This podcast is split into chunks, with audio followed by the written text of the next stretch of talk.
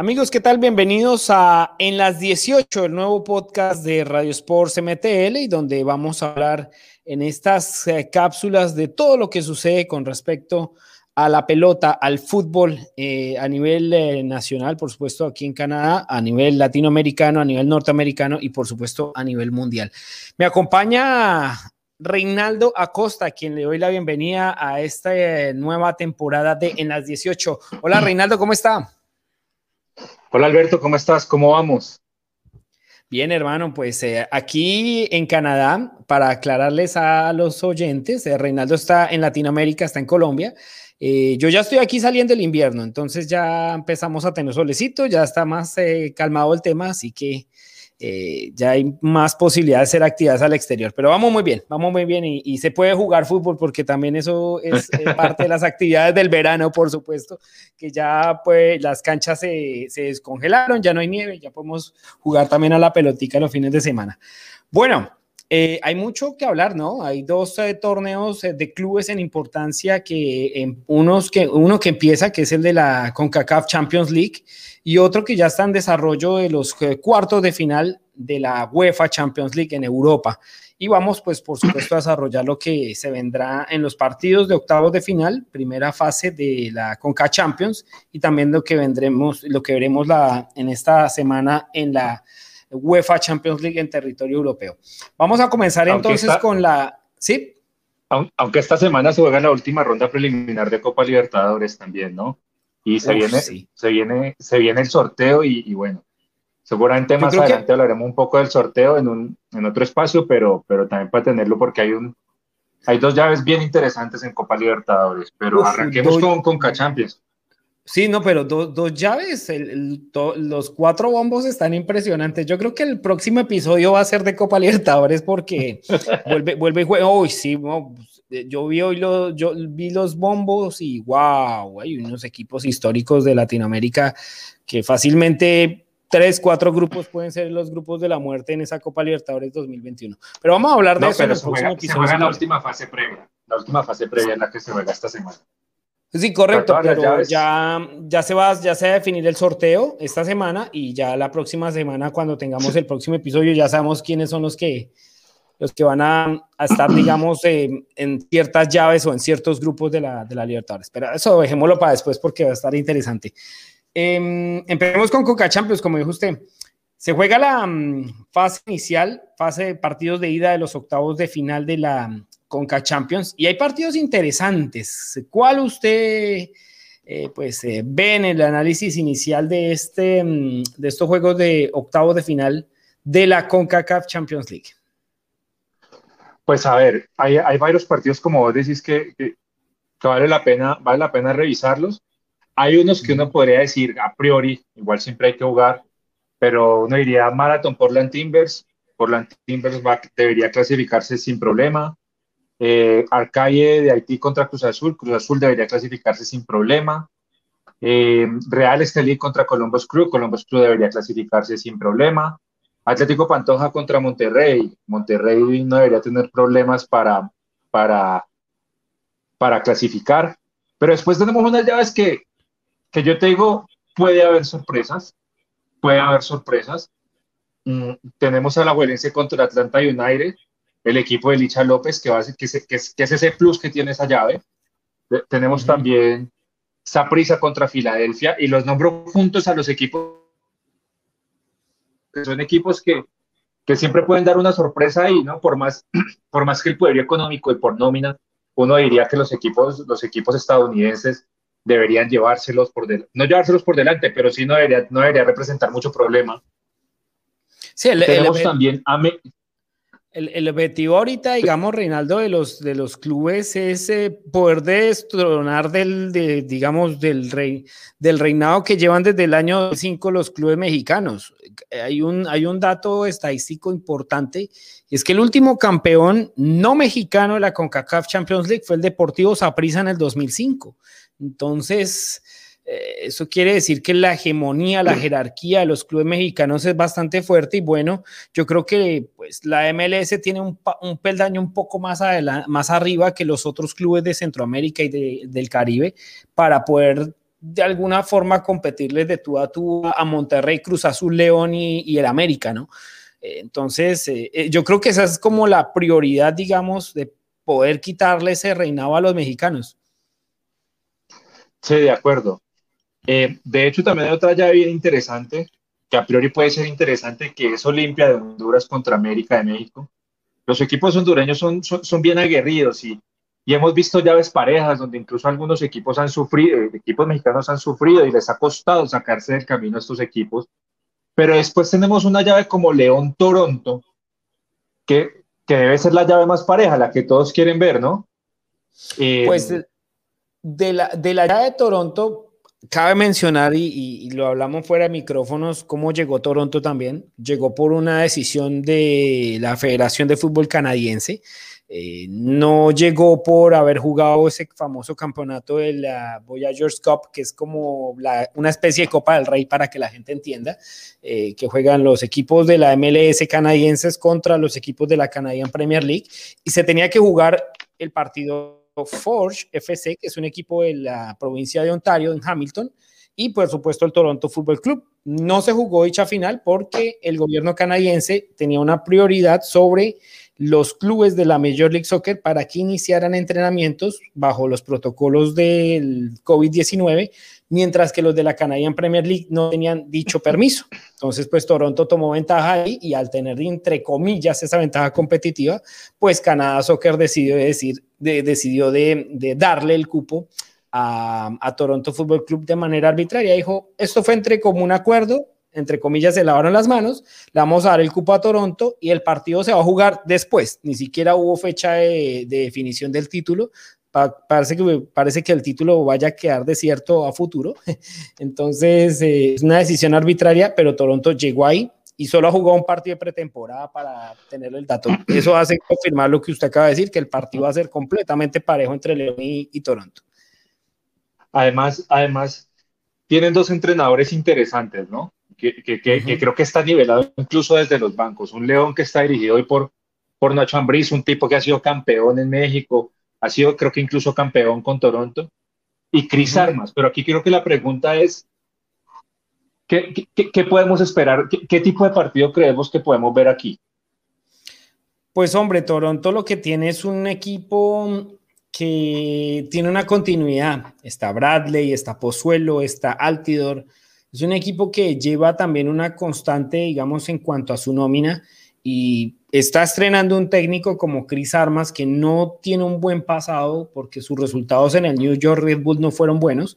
Sin embargo, esa continuidad de la plantilla hace que finalmente Toronto sea fuerte, sea un equipo no tanto a temerle, pero sí que el equipo rival va a tener que lucharla para poderlo sobrepasar en el terreno de juego, ¿no?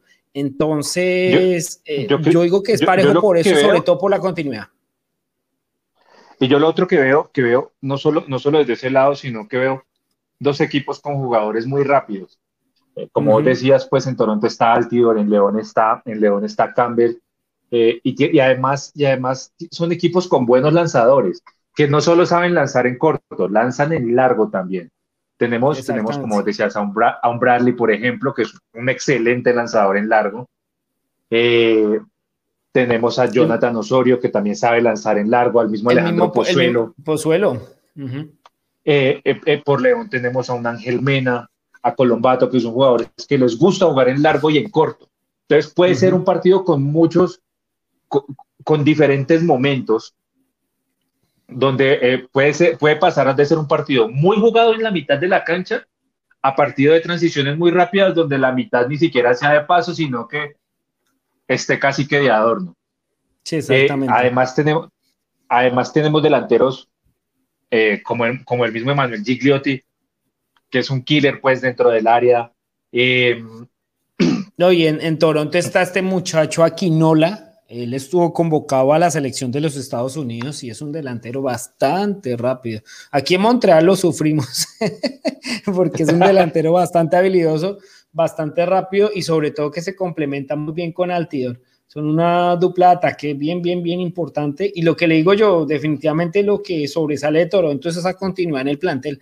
No tuvo muchas llegadas de jugadores, tampoco dejó salir muchos, todo el mundo entenderá el tema de pandemia, sobre todo en los equipos canadienses sufrieron bastante en el tema de contrataciones, sobre todo Toronto, que fue el que menos se movió de los tres, pero ese es el plus que tienen ellos para poder sobresalir en esta llave frente a León.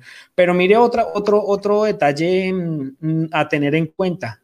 Los únicos que tienen competencia, digamos que ya llevan varios partidos, digamos, disputados en esta temporada son Alajuelense, Deportivo Saprissa. Alajuelense llega como líder de la Liga de Costa Rica, por ejemplo, Maratón. También viene, y por escándalo además, ¿no? Sí, viene con un escándalo porque ahorita creo que tiene un problema de visado con... No, ¿sí? Por escándalo digo con mucha diferencia sobre el segundo. Ah, ok, perfecto, sí, viene con un registro de 9 victorias y 7 empates, entonces viene con un registro impresionante y además va invicto en el campeonato. Aparte de eso, pues de escándalo también lo que sucedió, porque tiene un problema serio con el visado de sus jugadores para presentarse en Estados Unidos para el partido. Eso es un detalle no menor a tener en cuenta. Sin embargo, empieza a tener desventajas ciertos clubes, Atlanta, Portland, Filadelfia, sobre todo los de la Major League Soccer, que empiezan a tener esa desventaja porque hasta ahora recomenzaron los entrenamientos. Por ejemplo, Columbus viene con una marca súper mala en cuanto a los partidos amistosos. Columbus no ha ganado en los 4 amistosos que ha jugado y de hecho solo ha marcado 2 goles y ha recibido 13. Entonces, el actual campeón de la Major League Soccer no es que venga muy bien en esta pretemporada y de alguna forma el estar como al llegar a establecer, digamos, nuevamente su fórmula táctica, su ideología, bla, bla, bla, para poder establecer un conjunto para mostrar en el terreno de juego, pues le puede costar al campeón de la Major League Soccer sobre todo, ¿no? Va a jugar contra Real Estelí, correcto, pero pues igual esa falta de continuidad, digamos, de la pretemporada, de tener más partidos, de pronto con mayor ritmo, mismo partidos oficiales que se juegan a otra intensidad, pues puede estarle dando pues alguna cierta ventaja a estos equipos que están ya compitiendo, ¿no? Claro, por eso mismo yo creo que en esta llave me animo a decir que el clasificado va a ser León sobre Toronto. Ok. Porque además tengamos en cuenta que León, si mal no estoy bien, el líder, ¿no? No, el líder en México es Cruz Azul. El líder es Cruz Azul, perdón. Y León está sexto en la Liga Mexicana. Está octavo. ¿Octavo? Perdón, está octavo, pero creo que por todo eso que estás mencionando, creo que me animo a decir que hoy el favorito en la llave va a ser León. Va a ser León porque además viene con continuidad en su nómina y es un técnico que conoce a los jugadores. Creo que llega con ventaja el León. Sí. Bueno, ya para cerrar, de Maratón, Portland Timbers, ¿quién pasa? ¿Quién se lleva por lo menos la ventaja ahorita en el partido de día? Yo creo que Maratón puede incluso hasta empatar ese partido. Ok. Va a ser el primer duelo en el historial entre ambos, nunca se han enfrentado en torneo internacional. Misma situación entre Alajuelense y Atlanta United. De esos dos, ¿quién? Esa está difícil. Por el récord de Alajuelense y porque Atlanta, pues, Atlanta cabe mencionar también que llegó en una decisión también similar a la de Toronto. No se jugó la US Open Cup, que es como la Copa del Rey en los Estados Unidos, en 2020, y la Federación de Estados Unidos le pareció fácil darle el cupo al que era campeón en 2019, que es el Atlanta United, así que vaya usted juegue en la edición 2021. Eso fue la decisión de la Federación de Fútbol de los Estados Unidos. Pero ¿quién se lleva la ventaja en este partido, Reinaldo? Alajuelense.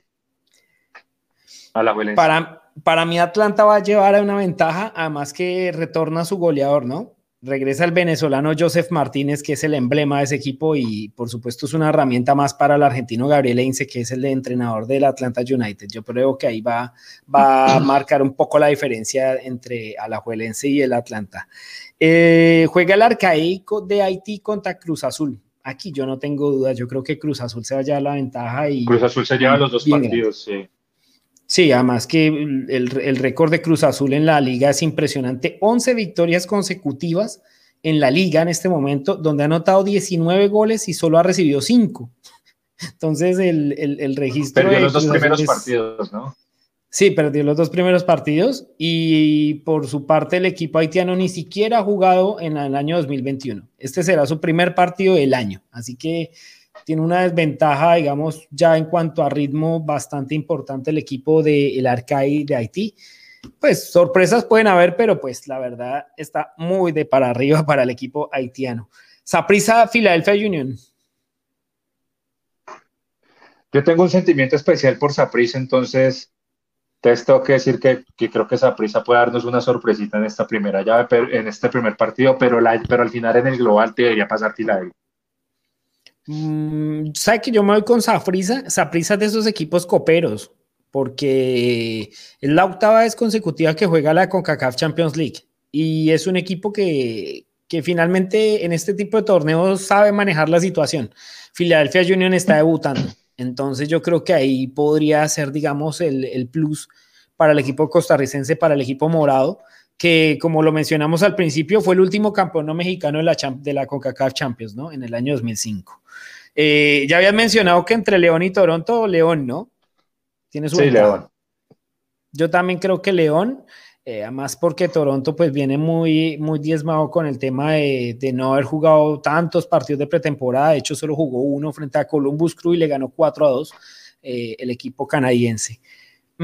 Olimpia, América. 4 partidos han jugado en el historial y el récord es para Olimpia con 2 victorias, un empate y un triunfo de las Águilas. ¿Por quién va usted, Reinaldo? En el global debería pasar América. Sí, en el global debería pasar América. Es el más veces campeón, ¿no? 7 títulos de la CONCACAF Champions League. Los 2 fueron semifinalistas el año pasado, ¿no? Olimpia fue eliminado por Tigres y América fue eliminado por Los Ángeles Fútbol Club. Estos 2 equipos finalmente terminaron disputando el título. Ese fue el que incluso si la memoria no me está fallando, Olimpia es eliminado por Tigres, ¿no? Sí. Olimpia eliminado por Tigres y América por Los Ángeles Fútbol Club. Con el gol sobre la hora de Nahuel. Exacto.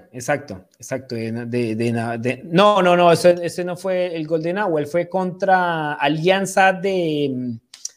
Ay, se me olvidó el país ese. Alianzas de Nicaragua. ¿Del Salvador? Del Salvador. Sí, del Salvador, correcto. Contra Alianza del Salvador. El equipo que dirigía Wilson Gutiérrez, el colombiano. En ese momento lo dirigía Wilson Gutiérrez, el colombiano, y le había sacado un empate. De hecho, al minuto 90 lo tenía eliminado, pero eso fue en cuartos de final. Y el gol de Nahuel Guzmán de cabeza en el estadio, pues todavía están jugando en el estadio de Tigres, en el estadio en México, fue cuando pues desató la locura ya en Monterrey, cuando Tigres pues avanzó con ese gol sobre la hora del argentino, ¿no? Del arquero argentino, porque fue el gol de arquero. Yo creo que aquí pasa América, la lógica da que pase la América de México, ¿no? Honestamente, pues la historia, los campeonatos, las jerarquías, el más veces campeón de la CONCACAF Champions League, también su actualidad es buena, a pesar que Olimpia también tiene solo una derrota en 14 partidos en la liga. Entonces pues se enfrentan los dos líderes de sus torneos locales. Va a ser un partido entretenido, pero yo creo que América tiene un poquito más la ventaja en cuanto a nómina, también en historia y demás. Y nos restan Real Estelí frente a Columbus Crew. De ahí, ¿por quién se va? No, por Columbus Crew. Me encantaría que Real Estelí nos diera una sorpresa, pero la verdad es que no alcanza. No creo que les alcance. Yo creo que Columbus va a quitar ese presente negativo en cuanto a la pretemporada y otra vez va a aparecer ese equipo colectivo que nos mostró en la MLS el año pasado. Un equipo que no depende tanto de su gran figura como lo es Lucas Elarayán, sino que depende mucho del colectivo del grupo, si sus defensas y sus volantes están sincronizados. Hay una armonía de juego bien interesante en ese equipo, y cuando vuelva a restablecer ese conjunto, esa armonía, como lo mencioné, Columbus Crew va a ser sin duda otro de los equipos a tener en cuenta, no solo en la liga local que empieza también en estos días, sino también en la CONCACAF Champions League. Yo espero que Columbus Crew pase, porque me gusta sobre todo el estilo de juego de Celarayán, me parece un jugador fantástico y me gustaría que ese tipo de jugadores pues continuaran en el torneo, ¿no? especialmente haciendo, digamos, énfasis en la calidad que tiene el argentino, ¿no? Entonces, vamos a ver, aunque vuelvo y menciono, su presente en cuanto a la pretemporada no es muy bueno. Y cerramos con Atlético Pantoja frente a Monterrey. No, Monterrey debe tener problemas para quitarse al equipo dominicano. Sí, no debería ser. Oh, ese es otro equipo que... ¿Sí? Y por escándalo, sí. Con respeto lo digo, pero... Sí.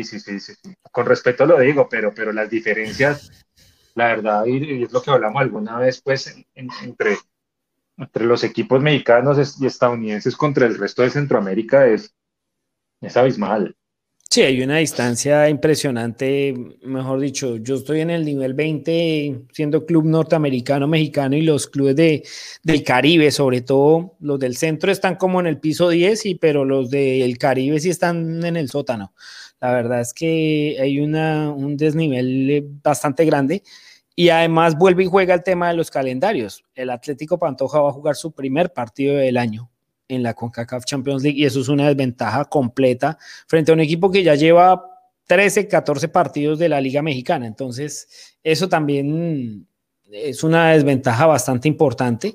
Del Atlético Pantoja yo rescato que el argentino Lisandro Cabrera, volante ofensivo, él está contratado por el York United de la Canadian Premier League. El club del York lo cedió a este club dominicano para jugar los dos partidos de la CONCACAF Champions League, y por supuesto, pues si avanza, pues para la siguiente ronda, antes de que inicie el torneo canadiense, que va a ser en el mes de mayo. Así que es un datico ahí no menor para la gente que está pendiente también de la Canadian Premier League, que Lisandro Cabrera está en préstamo en este momento en República Dominicana, en el Atlético Pantoja, pero tendrá que unirse después a la disciplina del York United de la Canadian Premier League. Yo creo que ahí queda claro todo, ¿no? Los clubes mexicanos y los de la MLS creo que tienen una hegemonía importante sobre los demás, y vamos a ver, ¿no? En estos torneos donde los partidos son de ida y vuelta, nos hemos llevado sorpresas. El año pasado, por ejemplo, Olimpia sacó a Seattle Sounders, que Seattle venía siendo el super dominante en la Major League Soccer y quedó eliminado el año pasado frente a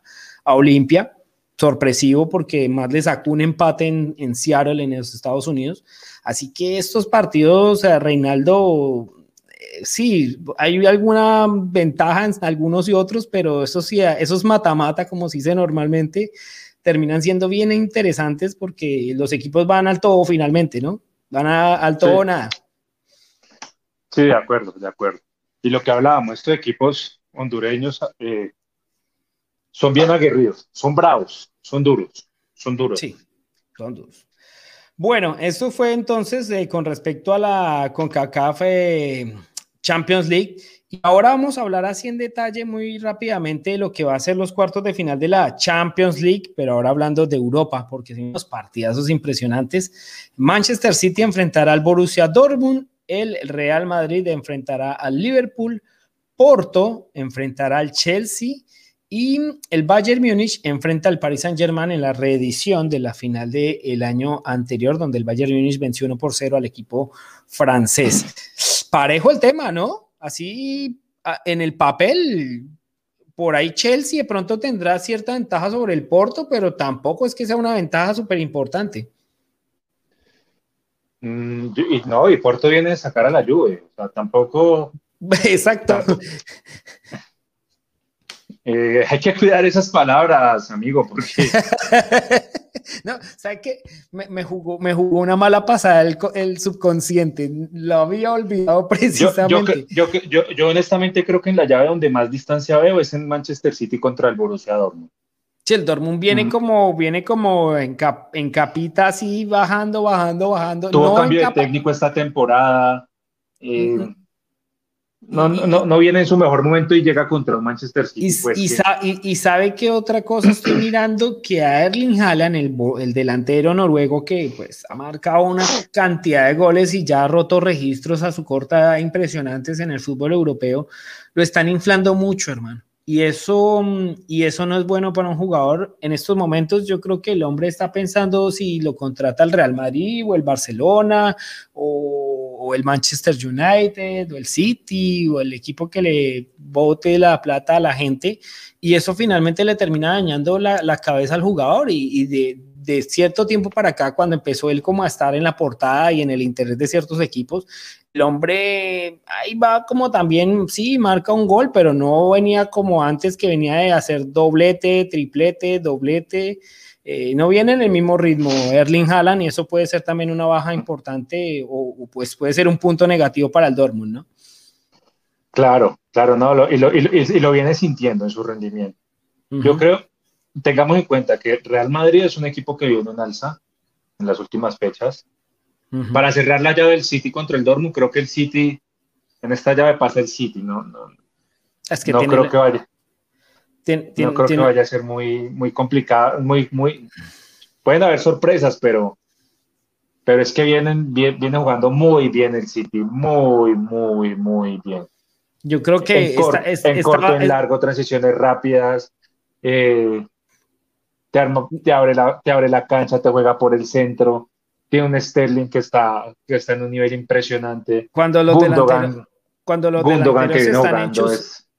los delanteros están enchufados, no hay nada que hacer, y Sterling, Agüero, están en una racha también de marcar goles, cuando Gabriel Jesús están en una racha de goles, y bueno, eso también sirve para que el equipo sume, a tal punto que en la liga les lleva 14 puntos al Manchester United en este momento, y pues en Europa pues es el equipo que pone los titulares, ¿no? En este momento, por su nivel de juego y su estilo. Así que lo que dices tú es muy cierto, el tema con el City y el Dortmund se lo lleva en el papel, ¿no? Estamos hablando así como previo, lejos, honestamente. Sí, en Real Madrid-Liverpool creo que el Real Madrid debería pasar, apretado, pero debería pasar. Más porque Liverpool no viene teniendo un buen rendimiento, pero por nombres propios, desde los nombres propios y desde el técnico, creo que lo puede igualar.